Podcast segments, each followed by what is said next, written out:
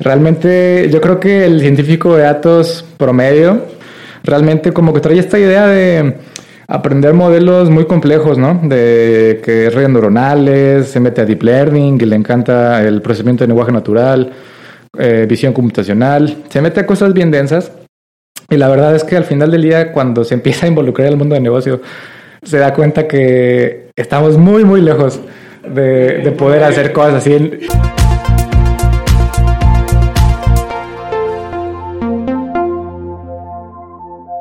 Bienvenidos a su podcast Café de Datos. Mi nombre es Pedro Vallejo, me encuentro con mi socio y aliado César Salinas y el día de hoy estamos produciendo este episodio para toda la comunidad que se interesa y se apasiona por la analítica de datos, particularmente a quienes nos siguieron en el Symposium de Datlas Academy, el evento anual que organizamos por amor a la ciencia de datos. Y en esta ocasión, uno de los más destacados, de los mejor mencionados, fue nuestro invitado hoy, Eric, Eric Duarte, y particularmente nos permitimos invitarlos a podcast porque tiene mucho que contar y voy a empezar con una pequeña semblanza, mi Eric.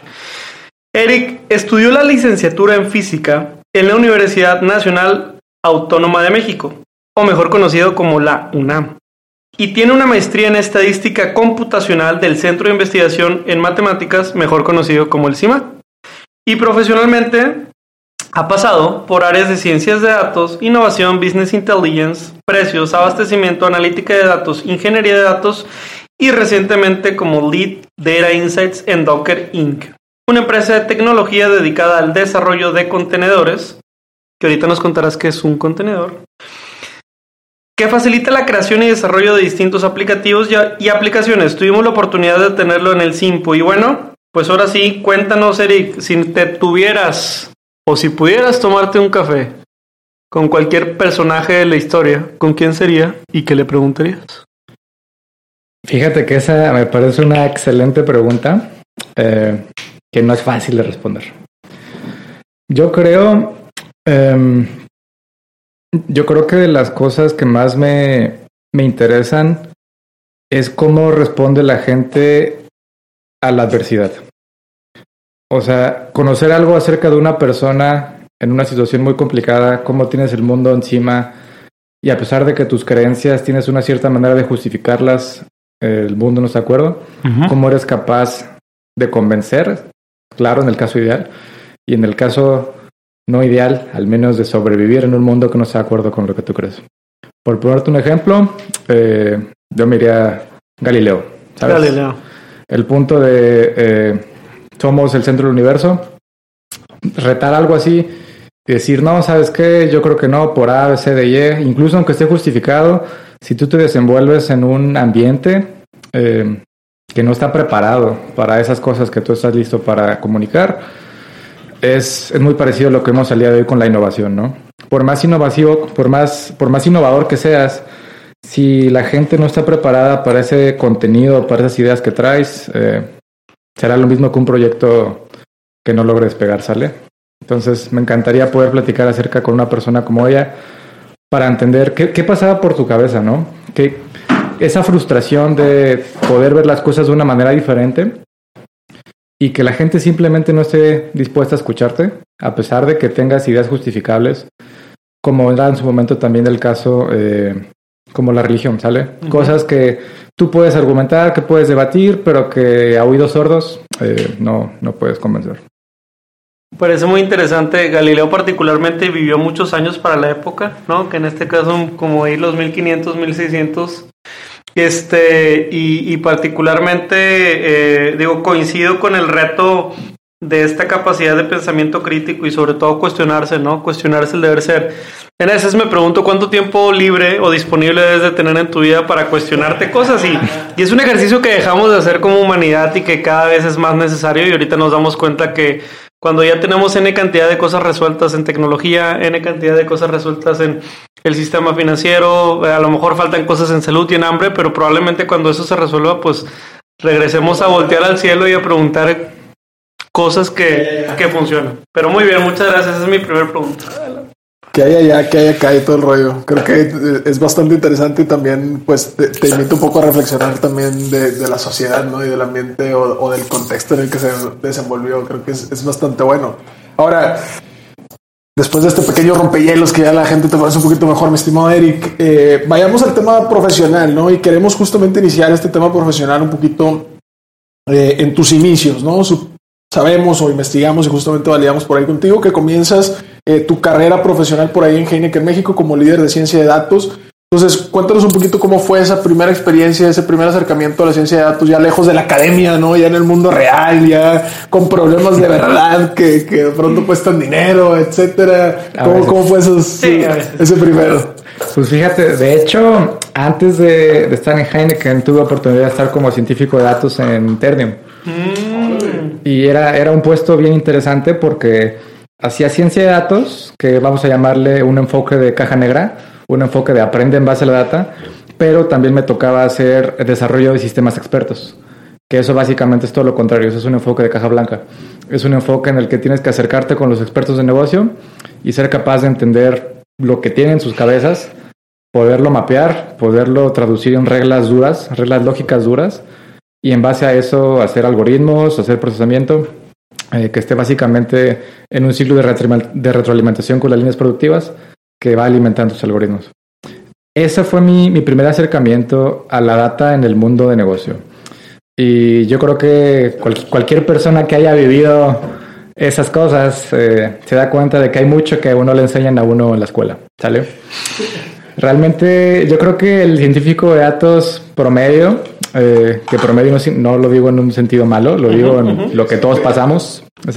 realmente como que trae esta idea de aprender modelos muy complejos, ¿no? De que redes neuronales, se mete a deep learning, y le encanta el procesamiento de lenguaje natural, eh, visión computacional, se mete a cosas bien densas. Y la verdad es que al final del día, cuando se empieza a involucrar en el mundo del negocio, se da cuenta que estamos muy, muy lejos de, el promedio, hacer cosas así. En, promedio, y ni siquiera el promedio. Abajo del cuantil punto 8 estamos muy lejos de, de, poder aplicar cosas así. Y realmente esto viene de un contexto de falta de madurez, sobre todo en la, en la parte eh, de liderazgo, ¿no? En la parte ya de gerencias por arriba, que no los culpo, vaya, el mundo ha cambiado y son cosas que a nosotros se nos hacen naturales, pero para ellos hay que romper todavía eh, muchas barreras. Pero yo creo que esa es de las cosas más interesantes en un primer rol cuando sales de la, ni siquiera academia, cuando pasas del estudio a la práctica, es darte cuenta que el éxito de un proyecto de analítica es en la mayoría de las veces un 20-30% eh, técnico y un 70% es el manejo de stakeholders y obtener requerimientos y documentar cosas de una manera adecuada, más que usar algoritmos avanzados. Claro, y ese entendimiento que creo que rescato mucho lo que decías de, oye, primero lo comprendo todo ese bagaje de experiencia que tiene y luego cómo lo transformo ya en reglas duras de negocio, ¿no? Que creo que también es algo bien importante y bien interesante. Y fíjate que eso es algo que mucha gente no trae. Hay, hay, muchos analistas, mucha gente en, el área de data que no está dispuesta y no les gustan embarrarse las manos. Yo, por ejemplo, venía de, del mundo de la física, de la física teórica. Tenía un par de cosas experimentales y pues siempre me ha gustado ponerte tu chaleco, tu casquito, tus botitas este, y hacer cosas, ¿no? Eso era algo que en lo personal en Ternium me fascinaba, porque literalmente en, una, en un ambiente tan agresivo como es el acero, cualquier proceso, si no tienes cuidado, ahí quedas, ahí quedas. Entonces es muy padre llegar, bajar a línea, ver, ir, ir con operadores, entender el proceso físico que está detrás y luego eso te permite modelarlo mejor a nivel analítico también. Y eso en general en cualquier campo creo yo que eh, es mucho del éxito de una persona que tiene éxito en, en, data. No es tanto la parte técnica, es la parte de qué tan dispuesto estás a entender el negocio y a pasar por esa curva de aprendizaje que no es fácil de tomar para que al final del día ya puedas hacer cosas que arriesgan valor.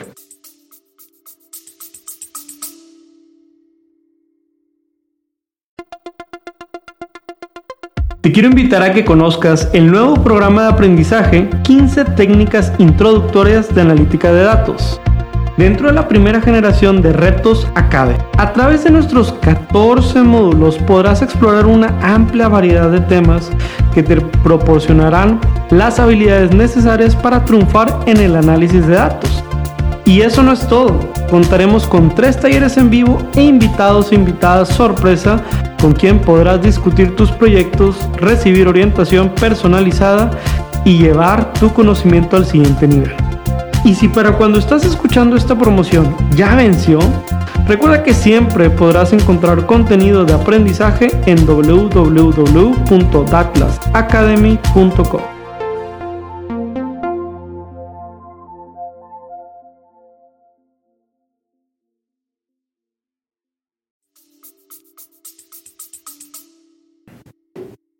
Sí, honestamente, ahora que lo dices, eh, dicen que de los trabajos más divertidos eh, de ciencia de datos es, por ejemplo, alguien que trabaje en un e-commerce porque tienes 30 variables que moverle, ¿no? En Ternium o en plantas, etcétera, pues hay 80 problemas que resolver todos los, cada hora, ¿no? O sea, y tienes tu pequeño laboratorio de datos, si lo quieres ver así, ¿no? Como que tu laboratorio, tus incentivos. Quiero destacar eso que acabas de decir porque eh, hasta hace unas horas yo discutía con César fuimos a visitar a un cliente y nuestro cliente pues se dedica a repartir productos en tiendas. Y este, yo le decía al cliente, súbeme al camión, trépame al camión. o sea, es que yo estoy aquí en el escritorio y muchas veces tú cuando estás programando un modelo estadístico, lo que tú, necesitas unas reglas de excepciones, que yo le llamo así, ¿no? Y esas reglas de excepciones, ¿en qué escenario de esto no aplica y esto no aplica? Y eso no lo conoces hasta que llegas ahí a la mesa y no sé si alguna vez te pasó algo que te haya sorprendido que nos quieras compartir, Eric. O sea, algo ahí que dices, oye, espérame, pero pues es que el modelo nunca se preparó para eso. Fíjate que ahorita se me viene a la mente algo muy claro que viví en HB. Y era que, como tú dices, llegas, tienes un poco, te empapas un poco de negocio, ya empiezas a trabajar en proyectos. Y me acuerdo que una vez estábamos trabajando en cosas que tenían que ver con surtido de productos. Claro y con assortment. Básicamente, ¿qué tanto pongo de cada producto en cada ubicación física de la tienda? Tomando en cuenta que esa ubicación es finita y hay muchos proveedores que quieren llegar y tener un lugar en, tu tienda, ¿sale? Entonces, como que, como que uno piensa, ah, pues solo necesito una forma de saber en dónde está cada producto, ¿no? Cada producto debe de tener una ubicación.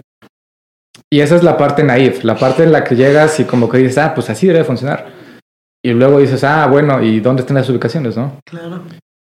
Y dices, ah, y luego te, luego te enteras, luego descubres que número uno, muchas cosas en un supermercado no están lo que se llama planogramadas. Correcto. Muchas cosas no tienen una ubicación fija, sale, están a merced de la gente que opera la tienda. Y número dos, luego descubres que incluso cosas que están planogramadas pueden estar en más de una ubicación. Entonces, ese tipo de cositas que uno pasa por alto, y está modelando se la puede pasar clavado los datos. Si no las cachas rápido, te pasas uno o dos meses haciendo cosas que no tienen absolutamente ningún sentido de negocio. Y que, pues, la verdad fue tiempo perdido. Todo por no estar dispuesto a ir y empaparte y entender el proceso. Totalmente. acá también pasó en una vez, este, oye, el modelo optimización de rutas, pero para promotores. Que los promotores, para quien no conoce, son quienes van a un supermercado y están frenteando y acomodan ahí cosas de que el aceite, esto, el desodorante. Pues tú haces el modelo y todo y de pronto, oye, pues súbame la ruta. ¿Cuál ruta si yo me muevo en camión? ¿Cómo? Sí, yo me, yo me muevo en transporte público. Entonces, con que tú logres que yo pase a visitar a uno, a, a dos o tres, eh, ya con eso, y me digas qué rutas de camión. Y yo, en la torre, yo tres meses programando el TCM y ajustando parámetros, pero bueno, Hablando de stack de herramientas, seguramente toda tu experiencia has ido migrando o evolucionando tu, evolucionando tu stack de herramientas. Todo es calculadora, todo es Python, todo es R. Cuéntanos un poquito cuál es la diferencia de qué has usado y en dónde, ¿no? En qué industria. Claro. Mira, yo, creo que en todas las industrias necesitas un lenguaje de programación, independientemente en cuál estés. Eh, el más popular, sin lugar a dudas, al menos al día de hoy, es Python. R también se ve, R es mucho más académico, R se enseña más en universidades, en maestrías. ¿Por qué? Realmente porque muchos de los, de los docentes vienen del mundo académico y lo saben usar. Realmente muchos docentes no vienen de la industria, entonces hay una gran desconexión entre gente que sale estudiando cosas de data y lo que se usa realmente en las empresas, ¿no? Pero punto número uno, un lenguaje de programación, sí o sí. Punto número cero, ni siquiera punto número uno. Punto número cero, Excel. Creo que al menos lo que me ha tocado ver en Monterrey, y al menos en Monterrey, es que realmente estamos en muchos lados todavía muy lejos de poder usar cosas más avanzadas. Lo entiendo. Y hay un, una cantidad increíble de valor que puedes agregarle a muchas organizaciones solo sabiendo usar Excel, solo sabiendo hacer una regresión lineal y solo realmente entendiendo el negocio. Entonces yo sí pondría como punto cero Excel, por más trillado que eso suene. Eh, le va a pegar a muchas cosas, en realidad. Toda la gente open source así, desgarrándose. Sí, sí, sí, no. ¿Qué le pasa? Uno, le cambió la mitad de la Uno se la pasa estudiando años y años eso y llega al, mundo laboral y, ah, yo nada más quería una macro, ¿no? Este, bueno, está bien, está bien, es, la realidad, mejor conocer la realidad como está en muchos lados. Entonces yo creo que sí no puedes subestimar Excel. Si te vas un poquito más a la parte de ingeniería, a la parte de masticar, transformar data, SQL. Eh, SQL ha pasado por todo un conjunto de transformaciones a lo largo de los años, donde inicialmente no existían herramientas nativas para manejar data. Hace, hace ya muchos años, ¿no? Cosas como Snowflake, Databricks, esos productos especializados eh, son relativamente nuevos. Realmente lo que hacías antes era usar una base de datos relacional común y corriente, en MySQL o donde tú quieras, que estaba obviamente en SQL. Luego vinieron estas tecnologías de NoSQL, bases de datos de diferente índole, de documentos, eh, de grafos, etc. Y con cada tecnología se trajo su propio dialecto. Al final se dieron cuenta que eso realmente no iba a ser escalable porque el desarrollador tiene tiempo finito, conocimiento finito, no puedes aprender una vertiente diferente para cada eh, tipo de tecnología. Entonces, no SQL pasó a ser literalmente un no, a ser algo que se llama ahora Not Only SQL. Mm. Y básicamente a lo que llegamos después de todo ese proceso fue exactamente lo mismo. Volvimos a crear una capa de abstracción encima de las tecnologías para que se vea y se mastique como SQL, a pesar de que en el fondo no sea SQL. Entonces SQL sí o sí es eh, la lengua franca de los datos y no solo para ingenieros, para analistas. SQL sí o sí es algo que se tiene que tener. Ya si te vas a una madurez analítica mayor, eh, yo te diría un data warehouse. Okay. Realmente un data warehouse es eh, lo ideal para ya trabajar un poquito más data fuera de un ambiente, vamos a llamarle, solo tengo la base de datos productiva que muchas veces eh, eso es lo que realmente pasa, ni, siquiera, tienes una copia en, staging o algo así. Entonces, literalmente tienes que tener mucho cuidado con los queries que tiras porque ese query está compartiendo recursos con los clientes que están accesando la aplicación. Entonces, vas a traerte IT encima cuando hagas algo mal. Y eso sí ha pasado y pasa muchas veces. Por eso lo, lo dejas programado a las 2 de la mañana. ¿Para qué? Así es. Tienes que, tienes que ahí hacer unos cuantos truquillos y llevarte bien con la raza de TI, ¿verdad? Para que no te cuelguen cuando hagas algo mal. Pero en conclusión, programación, SQL, Excel, estás del otro lado. ¿Visualización? ¿Algo? Esa es una buena pregunta. Yo diría que el día de hoy el mercado, la mayoría es Power BI Tableau. El 80% del mercado es Power BI Tableau. Ahorita ya estamos viendo cosas un poquito diferentes. Por ejemplo, Looker eh, de, Google ah, es más como un challenger, o sea, no está tan establecido. Algunas organizaciones lo usan. Eh, cosas más como tirándole a, hojas de cálculo, como Sigma. Hay muchas herramientas nuevas, pero en general el mercado está dominado por Power BI Tableau. Es la, realidad. Ahora, me, me, encanta lo que acabas de decir con esta parte de, de, lo del Excel, porque muchas veces también iba en línea con, con otra de las cosas que, que, comentabas al principio de este momento de madurez también de la industria y, muchas veces de los clientes, ¿no? Muchos llegan tal cual a nosotros que nos toca recibirlos de pecho ahí en comercial de es que acabo de escuchar que inteligencia artificial y quiero inteligencia artificial y oye, sí, ¿cuál es el reto del negocio? ¿Cuál es el problema? ¿Cuál es el KPI que hay que pegarle? Y con un Excelazo salía. Entonces, esa, esa parte también se me hace interesante. Ahorita nos acabas de contar justamente una experiencia que tuviste en Termimotra, que tuviste con, en, en que de hecho por ahí fue por donde conectamos con un buen amigo en común, el buen Fer, que le mandamos saludos. Este, y, también pasaste por ahí por Heineken. Cuéntanos un, poquito en, esa parte que pasaste por Heineken, que, qué hacías o qué fue diferente o qué fue algo así rescatable eh, en contraste con lo que viviste en términos con lo que viviste acá en HI. Fíjate que Heineken fue un caso muy especial porque estábamos creando un departamento completamente nuevo, el Departamento de Digital e Innovación, donde básicamente estábamos queriendo introducir ciencia de datos a procesos de manufactura. Obviamente Heineken es una empresa muy grande. Sale, hay mucha gente que ya hacía datos. Eh, Sí, es sumamente grande. Pero realmente estaban enfocados a cosas como e-commerce, este, cosas diferentes. Casi nadie pela manufactura, en realidad. Entonces la idea aquí era decir, oye, pues manufactura, hay mucho billete, manufactura es muy mejorable, hay mucha variabilidad. Entonces vamos a empezar a meterle a manufactura. Y entonces de ahí surge digital e innovación. Y la parte de data que era la que llevaba yo allá. Yo creo que de las cosas más interesantes es igual eh, parecido a lo que practicábamos esta, esta desalineación entre expectativas y lo que tienes al, al final realmente, ¿no? Por ejemplo, tú llegas con, con la raza, llegas con los operadores, los jefes de línea, los directores de planta, y es gente súper inteligente que conoce los procesos de A a Z. Obviamente conocen sus procesos, los conocen súper bien. Y obviamente tienen ideas como de qué se puede mejorar, dónde hay ganancias, qué está ya un poquito más masticado. Entonces eso te ayuda mucho a empezar a ubicar lo que a priori parecen eh, quick wins. A priori parecen quick wins. ¿Sale? Fruit. Exactamente, a priori, ¿no? Luego te empiezas a meter, te empiezas a meter y casi siempre vuelves a caer al mismo tema de la madurez de los datos. A veces hay proyectos que se venden, y no lo digo por Heineken eh, en, en particular, lo digo en general, son tendencias que se ven en la industria. Tienes un quick win que va a regresar, tiene tal ROI, etcétera, etcétera, se implementa y se paga solo en seis meses, bla, bla, bla, es una de lujo. Ya que lo estás haciendo de veras, ya que le preguntas a la gente que en serio conoce el proceso, resulta que no hay datos.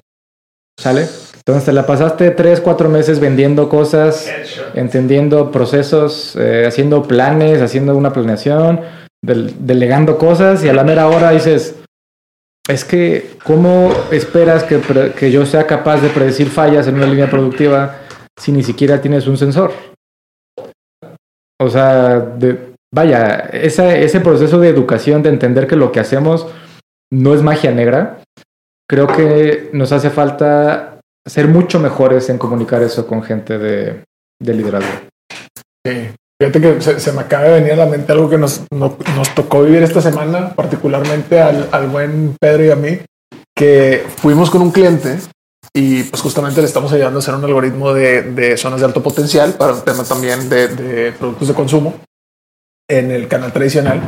Y oye, no, pues aquí está, mira, lo probamos con esta zona de Ciudad de México y todo el rollo, bla, bla, bla.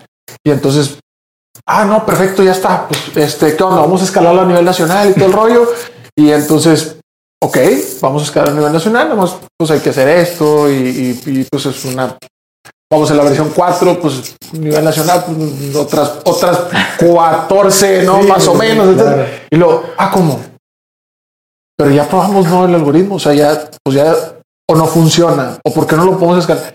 No, hombre, compadre, nos metimos una hora y Bueno, nos metimos, dijo aquel, ah, el otro colgándose. Se metió Pedro una hora y media explicándole, oye, a ver, es que no sé cómo te explicaron algoritmos, pero en su naturaleza, oye, tenemos que, digo, ya tenemos algunas variables y todo, pero pues, oye, hay que ajustar, hay que recalibrar, hay que seguirlo entrenando. Si vamos a irnos a otra zona, pues son nuevos datos, hay que volver a hacer Sí, todo el, el baile. Entonces, esa, esa parte de, de casi casi adoctrinamiento de- del, del cliente también se vuelve bien interesante, ¿no? Y sobre Claro. todo también porque ahorita se está poniendo muy de moda. O sea, en el, en el mercado llegan todos los, a todos los C-levels les están vendiendo justamente estas ideas que no está mal, pero llegan y eh, no saben ni cómo se comen ni, ni le entienden, pero dale, dale, dale, dale, dale. Y sobre todo cuando eres externo, imagínate, nos ponen en el ojo del huracán y en, Claro. carne de cañón ahí para decir, oye, a ver, ¿qué onda? Si se puede o no se puede.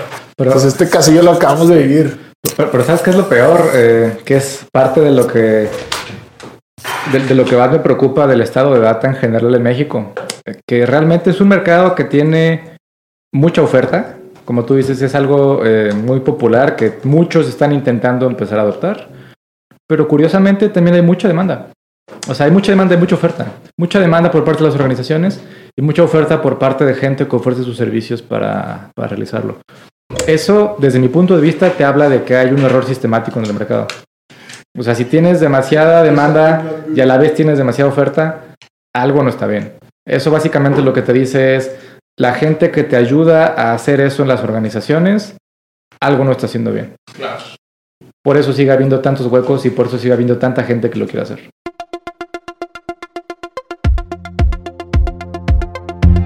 Hey, si te está gustando este capítulo, ¿Te interesaría aprender un poco más? Te invitamos a Atlas Academy, nuestro nuevo lanzamiento en donde compartimos cursos, podcasts, blogs, playbooks y muchos recursos más de aprendizaje. Y lo mejor es que todo tiene una versión gratuita. ¿Por qué no lo intentas? Ingresa a www.atlasacademy.com y genera una nueva sesión para que puedas empezar a disfrutar de todo este conocimiento. Continuamos con el capítulo.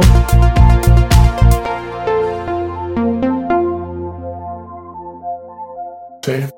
Sí, sí, sí. De hecho, a ver, una de las principales cosas que al final del día de pronto nosotros estamos platicando con, con los clientes y todo es, oye, ¿qué atributos lejos del saber técnico? O sea, ¿qué atributos le ves a a un tema de hacerlo con un externo? Agilidad, güey, flexibilidad, o sea, un montón de cosas que muchas veces incluso exceden el tema de, del expertise técnico que sin duda tiene que haber ¿no? de, detrás para poder desarrollar la solución. Entonces, creo que esa parte también va, va, a estar interesante. Ahora, siguiendo con esta línea profesional y todo, ¿no? Y esa bonita playera que tanta envidia le causó a mi compadre. Muy bonita. Este, cuéntanos. Un zoom, por favor. Producción el zoom. Ahí, sí. No, este, cuéntanos, sabemos que ahora estás justamente en Docker y pues para los mortales como yo que se enteraron de Docker apenas hace siete años que me metí a este tema de tecnología y para los que nos están escuchando que no saben, cuéntanos primeramente qué onda, qué, qué es Docker, qué hacen. Esa es una pregunta que nos toca responder 80 mil veces a muchas personas. es la de cajón. Sí, incluso en el último evento que tuvimos fuera en Estados Unidos. Estábamos en el lobby del hotel, este, la gente nos veía con, ya sabes, nuestras, nuestras playeritas y todo. Se te acercan y te preguntan, oye, este, yo no conozco esa empresa de logística, ¿no? Porque pues el símbolo es una ballena con contenedores. Y, y, dicen como... Y, y, te dice como... Te ves así como que muy chill, ¿no? O sea, como que en tu playerita, tu shortcito... Como que eso no se ve en logística, ¿no? Entonces como que la gente está... Eh, sí, no es algo que realmente se conozca mucho a menos que estés en este tipo de mundo de la data o de... Sobre todo de la tecnología del DevOps. ¿Sale? Pero en palabras simples, ¿qué es Docker? Docker es básicamente una plataforma, un conjunto de soluciones que le ayudan a los desarrolladores a hacer aplicaciones de forma más rápida y más eficiente y más segura. Básicamente, eh, como nos gusta decirlo a nosotros, Docker es una aplicación para hacer aplicaciones. Uh -huh. En realidad. ¿En qué consiste básicamente esto que trae Docker a la mesa? En este concepto de containerización. Hace unos años teníamos, de hecho todavía se tiene, ya no es tan popular, pero este concepto de lo que le llaman máquinas virtuales, ¿sale? Uh -huh. El punto es que tenemos mucho hardware en el mundo, tenemos muchas computadoras, como dirían acá en Monterrey, muchos fierros, uh -huh. ¿sale? El punto es que tener ese hardware sin estar con un software montado encima es básicamente un desperdicio de recursos. Y hay organizaciones que tienen mucho hardware que no está siendo ocupado eh, y está solo acumulando polvo, ¿sale? Entonces la idea básicamente de las máquinas virtuales, que fue de alguna forma como el precedente de Docker, es básicamente esta idea de decir, oye, estaría bien padre que yo agarrara ese hardware y lo pudiera partir en pedacitos para que en lugar de tener una computadora, pues tuviera como tres o como cinco, ¿no? O sea, en ese mismo espacio, en esos mismos recursos, tenga ciertas eh, componentes independientes, que sean computadoras chiquititas, donde yo pueda hacer lo que me hinche la gana. ¿Sale? Eso sobre todo es más relevante ahorita ya con el tema del cloud computing, donde hay organizaciones que tienen muchísimos recursos informáticos que básicamente se los rentan a los mortales que no pueden pagar eso. Y de ahí viene todo este concepto de máquinas virtuales. ¿Cuál es el problema de una máquina virtual? Que literalmente es una, como una computadora independiente. Eso significa que tienes que cargar con cosas como el sistema operativo en cada una de esas componentes. Y eso es desperdicio y eso no es eficiente.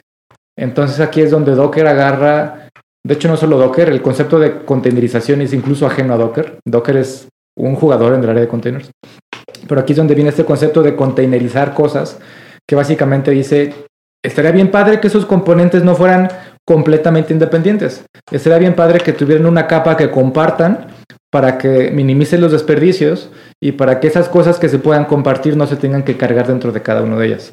Entonces ya tienes una capa de abstracción en la que en la misma componente puedes hacer como si fueran diferentes, aunque en el fondo comparten recursos. ¿Cuál es esa capa de abstracción? ¿Qué es eso que te permite tomar a una componente y montarle un buen de cosas y que no, y que no tengan dependencias y que no tengan problemas cuando están funcionando juntos? En este caso es Docker. Docker es esa cosa que te permite hacer que cada aplicación funcione de forma completamente aislada e independiente para que no importa en dónde la, en dónde la despliegues, funcione de la misma manera. Justo por eso se usa el símil con el container, que en eso era bien interesante. De hecho, antes de que existieran los containers, era muy difícil cargar los barcos con mercancía. ¿Cómo cargabas, por ejemplo, ropa? ¿Cómo cargabas alimentos? ¿Cómo cargabas lo que se te ocurra? Era bien diferente porque no existía un container, literalmente. Y cuando llegaron los containers, eso revolucionó la industria de la logística, porque ahora el tema era, no me importa qué rayos estés mandando, mételo en esta caja y yo lo voy a mandar. Entonces ahora nada más tienes que hacerte bueno manipulando esas cajas. Que les metas adentro coches, comida, productos. Da igual, ya está en un container, lo puedo mover yo, nada más tengo que ver la caja. Es lo mismo que Docker hace con software. Si tú eres capaz de ponerlo en un container, yo hago que corra en donde sea que esté atrás montado el Docker Daemon, el, Docker Engine, básicamente. Varias preguntas. este. Quiero anteponer porque hay mucho purista técnico que nos escucha que yo no soy una persona tan técnica en este tema, ¿no? Este, pero sí quiero contar un poco la experiencia que en Atlas hemos tenido para que a lo mejor pueda servir de ejemplo, ¿no? Entonces en Atlas, imagínense que programamos una página web y adentro de esa página web hay varios aplicativos. Un aplicativo de mapas, otro aplicativo con instancias para poder visualizar dashboards, otro aplicativo para correr un programa que llamamos Laura, etcétera. Todos estos aplicativos eran un dolor de cabeza darle mantenimiento. Siempre que hagamos mantenimiento, a pesar de que yo quería limpiar la webpage o actualizar algo, tenía que modificar todo. Y comenzó a ser un dolor de cabeza porque cuando empiezas a desarrollar con dependencias, esto quiere decir que, pues oye, un aplicativo tiene una dependencia que a lo mejor un finlandés en su tiempo libre hace, pero corre en cierta versión de Python. Y luego, la actualización de Django que utilizas para que se comunique Python con tu front tiene un mantenimiento y entonces eso afecta y repercute en tal. Entonces, la manera en que nosotros entendimos que en Datlas ocupábamos empezar a dockerizar es cuando nos dimos cuenta que el desarrollo debe de ser modular. Pero es un, es un paradigma que, que, que si no eres o sea, que si no eres nativo en tecnología no le entiendes el beneficio o batallas un poquito más entenderlo, pero lo quiero simplificar para la gente que los escucha. Imagínate que si tienes una gran página web, pues para darle mantenimiento a una sección tienes que apagar toda, darle mantenimiento y reiniciar toda. Pero si tienes Dockers, puedes hacer módulos. Y cada módulo va a tener su propia complexión, su propio sistema y entonces puedes apagar y prender módulos y ese es el primer paso de lo más sencillo que hasta ahorita yo he entendido y el beneficio que le hemos obtenido. Hay algunas escaleras más que ahorita te quiero preguntar sobre, oye, la orquestación de muchos contenedores. Ahorita nosotros en Atlas, no sé, tenemos cuatro o cinco. Eh, apagas y prendes como switch. Orquestarlo, pues representa algo que, que también requiere otro servicio. Y particularmente, este, también nos llama mucho la atención aprender mucho de microservicios porque escuchamos y entendemos que también Docker es un habilitador de muchas soluciones. Entonces, no sé si nos puedes contar como desarrollador, como usuario, cuál sería mi paso a paso con un Docker, ¿no? O sea, ahorita hablaste de que hay a lo mejor un administrador de contenedores, etcétera. O sea, ¿cuál es el paso a paso? ¿Por dónde empezar si yo ya tengo un sistema operando y a lo mejor lo quiero dockerizar, que creo que sería una manera nativa de hacerlo, ¿no? Claro. Yo igual no soy completamente eh, experto en la parte técnica de Docker. Obviamente lo he usado, no soy un hard user, un usuario hardcore. Pero a grandes rasgos, lo que tú tienes que hacer es tomar tu aplicación y primero asegurarte que esté construida de cierta manera, como tú bien comentas, que esté, que esté construida de forma modular. Si está construida de forma modular, eso significa que tú la puedes ver como cajas negras interaccionando unas con otras. En el momento en que tú tienes una caja negra, eso prácticamente te dice, hazlo un container. Ya. Ya que tú tienes una caja negra que tienes bien delimitado para qué sirve, que es básicamente un microservicio, es este, este, este paradigma de microservicios que básicamente significa crear un montón de cositas que sean muy buenas haciendo solo algo. Exactamente. Y dedícate más bien a gestionar esas interdependencias entre las cajitas. Justamente ahí es donde Docker agrega mucho valor porque cada cajita obviamente puede estar en tecnologías diferentes, con librerías diferentes, con dependencias diferentes.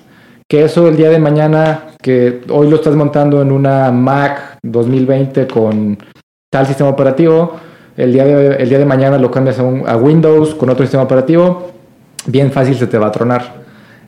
En ese proceso de despliegue, realmente, si tú quieres ser lo suficientemente flexible y ágil, no hay nada como tenerlo containerizado. Porque en ese punto, ya que todo está en un container, te da igual en dónde corras, si tienes Docker corriendo atrás, va a correr de exactamente igual que como corría cuando lo desarrollaste. Totalmente. Ya para temas un poquito más complejos está, eh, por ejemplo, Kubernetes, para todo el tema de orquestación, toda la administración de muchos, eh, de muchos containers, ¿no? Ya en, la nube, por ejemplo. Y también Docker tiene eh, ciertas funcionalidades que permiten que los containers se hablen entre sí, que hace que ya tengas una arquitectura de microservicios. Está muy buena y, y sí, justo o sea, como, como cuando yo aprendí a programar, pues no importa, ves la consola y dale, prográmale, no pasa nada. Y luego ya te empiezan a explicar que hay un orden. Y en este mundo en el que también todo el mundo está reclutando y programadores y te los están robando y todo, eh, ha sido un beneficio como secundario el hecho de poder tener contenedores porque al final tal vez la documentación tiene que tener cierto orden y puedes ir entendiendo por módulo. Eso, eso es bueno ¿eh? también. Pero tienes en eso mucho, mucha razón. Realmente, antes yo, y todavía ahorita para muchas empresas yo creo que la containerización es un lujo. Depende de en qué escala de madurez estés. Si estás todavía no tienes tus procesos bien entendidos, no tienes todavía tus procesos mapeados, ni siquiera automatizados, realmente no estás listo para una containerización. Todavía ni siquiera tienes una arquitectura sólida. Ya cuando estás empezando a entrar más al mundo del DevOps, al mundo del CICD, al mundo de despliegues automatizados, sí o sí ya necesitas hablar de containers. Ya no puedes darte el lujo de que una actualización de una librería te tire producción. Exactamente, exactamente. Oye, cuéntanos ya ahora sí más de tu rol. O sea, platícanos, Eric, ¿qué onda? ¿Cómo está eso de por qué necesitan una empresa de Data Insights o, qué onda? Eso es, ah, es, interesante, es, es interesante. Mi rol básicamente en Docker es liderar un equipo que se llama Business Insights. En Business Insights somos alrededor de siete personas, analistas e ingenieros, que nos dedicamos a la parte de negocio en todo lo que tiene que ver con data. ¿A qué me refiero? Me refiero a que en cualquier organización tú siempre vas a tener un equipo core de data que se va a educar a temas de governance, a temas de arquitectura, temas de infraestructura, que obviamente son súper relevantes para empresas ya que van en su camino de madurez analítica creciendo. Sin embargo, a nosotros, Business Insights, no nos importa eso. A nosotros nos importa agregar valor de negocio a todas las diferentes unidades. Lo entiendo.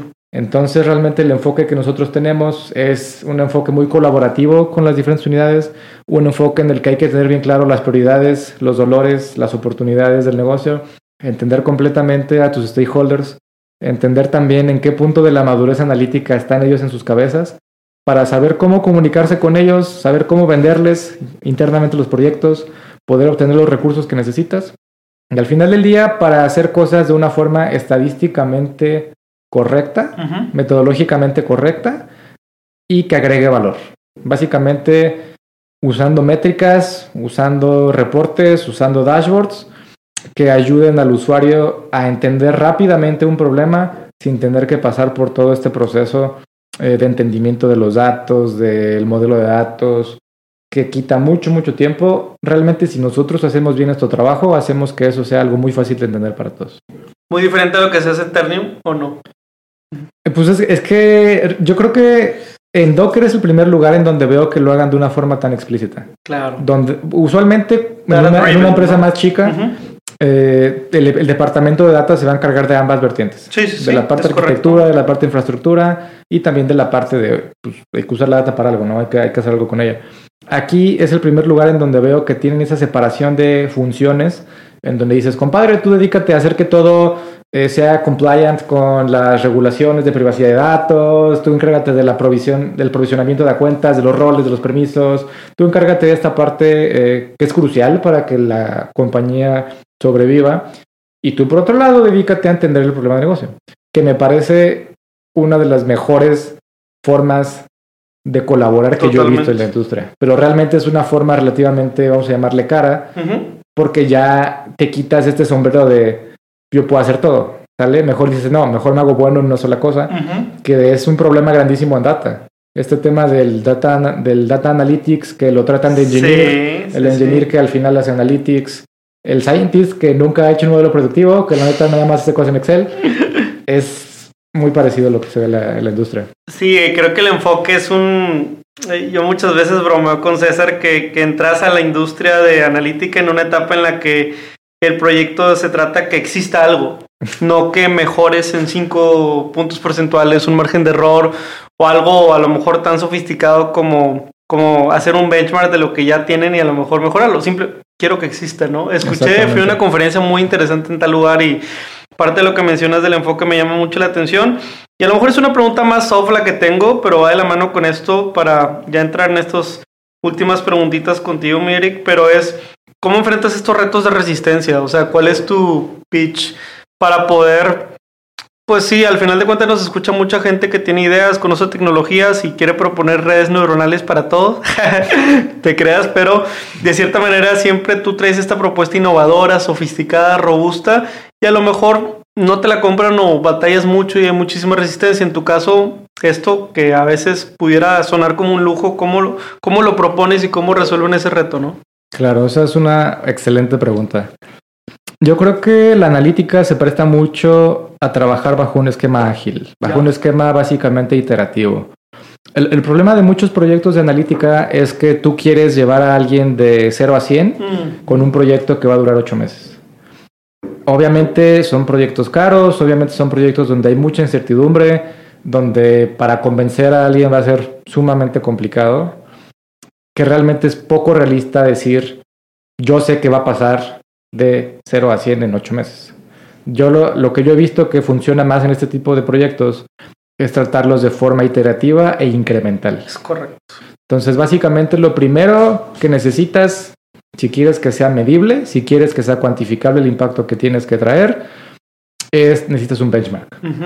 Necesitas un benchmark. Y muchas veces te vas a dar cuenta que cuando empiezas a preguntar esas cosas, ni siquiera saben en dónde están.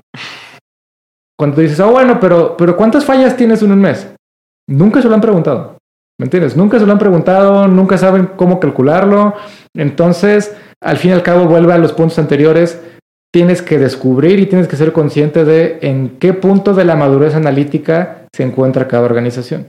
Dependerá de los líderes también. Si un líder ya está informado de qué es el AI, de qué es el ML, cómo se come, obviamente la forma en la que te acercas es muy diferente a alguien que nunca ha escuchado ni comido nada de eso en el pasado. Muchas veces también hay muchos líderes de negocio que tienen malas experiencias ¿no? en proyectos analíticos sí, pasados. Es muy común eso. Que literalmente te van a batear y te van a batear y te van a batear y te van a decir, no, ya hicimos esto hace un año, lo intentamos, este, no salió nada, mucho dinero perdido.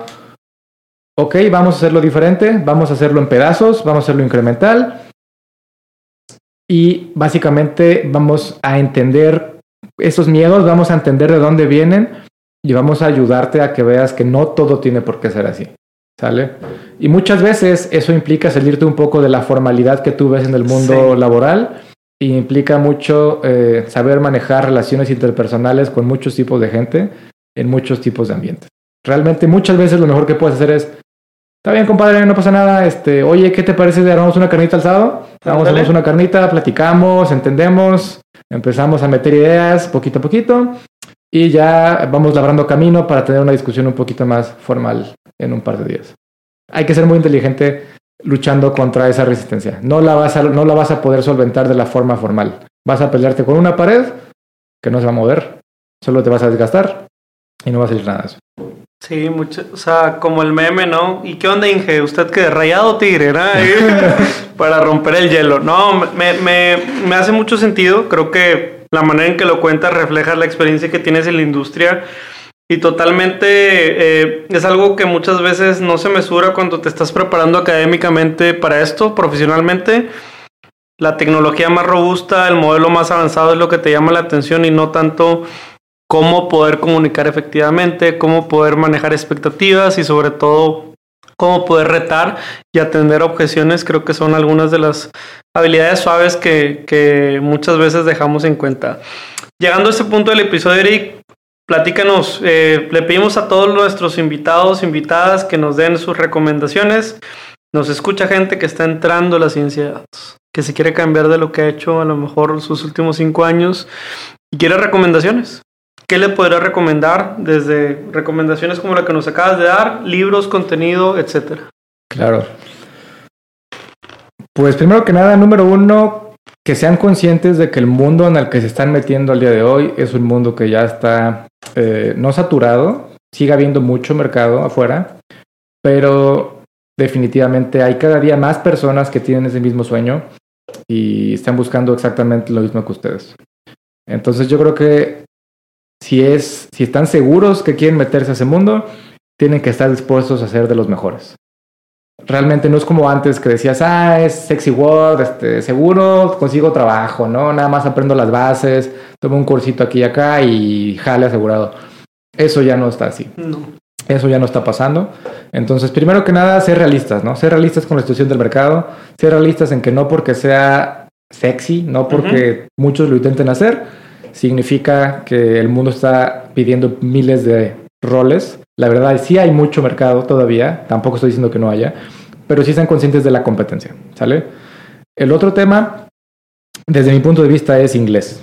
El mejor contenido técnico, eh, los mejores tutoriales, todo casi siempre está en inglés.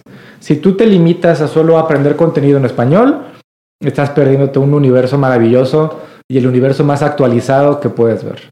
Si tú buscas, por ejemplo, tutoriales de Python en español, una nueva librería lo quieres buscar en español, vas a tener un delay de dos, tres meses tecnológico respecto al idioma natal en el que se gestiona básicamente el conocimiento al día de hoy. Entonces, relativamente necesitas inglés, sí o sí, independientemente de que quieras trabajar en México. O sea, para la parte de desarrollo necesitas inglés. Claro. Y eh, bueno, es que eso del inglés es algo que, que, ha salido en varios episodios y la verdad que totalmente. Por eso también creamos Café de Datos, para que la gente... para que lo escuche directamente de, gente que está en la industria. Y es la verdad, yo vivo, yo estoy en una empresa que es 100% remota, donde menos del 1% son mexicanos y hablan español. Todo el día tengo que hablar inglés. Y realmente, obviamente no podría hacerlo sin hablar inglés. Pero incluso, aunque no estuviera en esa situación, yo no podría seguirme desarrollando como lo he hecho el día de hoy, aprendiendo como lo he hecho el día de hoy si no supiera inglés. Definitivamente necesitan saber inglés. Igual creo que muchísima gente subestima la importancia de las habilidades suaves en, el mundo de analítica. Todos creen que necesita ser capaz de hacer el mejor modelo, necesita ser capaz de hacer el, tener el mejor accuracy, eh, y eso creen que los va a diferenciar de todo el resto de programadores de análisis que están en el mercado. Eso es completamente falso. Realmente, en lo personal, yo creo que en un par de años van a empezar cada vez a desaparecer más los roles de científico de datos. Justo porque cada vez hay más herramientas que te permiten hacer este tipo de cosas como AutoML, en donde van a probar muchas más alternativas que tú, van a hacer muchas más cosas que tú, y al final del día probablemente tenga resultados mucho mejores de los que los tenga tu modelo. Entonces, el saber hacer modelos complicados no va a ser un diferenciador a menos que estés en la frontera del conocimiento. Pero para esto te hablo de que OpenAI, este, un Google haciendo investigación y desarrollo. Sí, o sea, cosas ya súper del otro mundo, ¿sale? Pero para los mortales, como nosotros, ya no va a ser un diferenciador. Entonces yo les diría, no se enfoquen tanto en la parte eh, de modelos de frontera. Ya hay muchas cosas, muchas herramientas que, que lo hacen y te ayudan a hacerlo. Realmente lo que tú te tienes que enfocar es a entender cómo se usan y a entender las bases estadísticas, metodológicas de por qué funciona y cómo se hace de manera correcta. Porque al final del día, aunque tú tengas una máquina mágica que le piques botones y te ayude, necesitas entender las bases para que ese conocimiento y esos resultados se usen de manera responsable. Porque si no, solo te vuelves una persona que sabe apretar botones. Totalmente. Y eso no te va a traer una muy buena carrera en el futuro. Creo que es bien puntual lo que nos dices. De verdad, muchas gracias por el tiempo, este, por los consejos dedicados y en esta ocasión nos toca cerrar el episodio. Entonces, recuerden que todos los contenedores, todo lo que tiene que ver con Dockers, sabe mejor con café. Hasta la próxima. Hasta aquí el podcast de hoy. Gracias por escucharnos. Puedes seguir disfrutando de tu café y aprendiendo de analítica de datos en nuestro blog, con más de 180 columnas acerca de analítica, emprendimiento y transformación digital. Visita blogdatlas.wordpress.com y disfruta del contenido. Finalmente, no olvides suscribirte a Café de Datos, el podcast de Datlas. Hasta la próxima.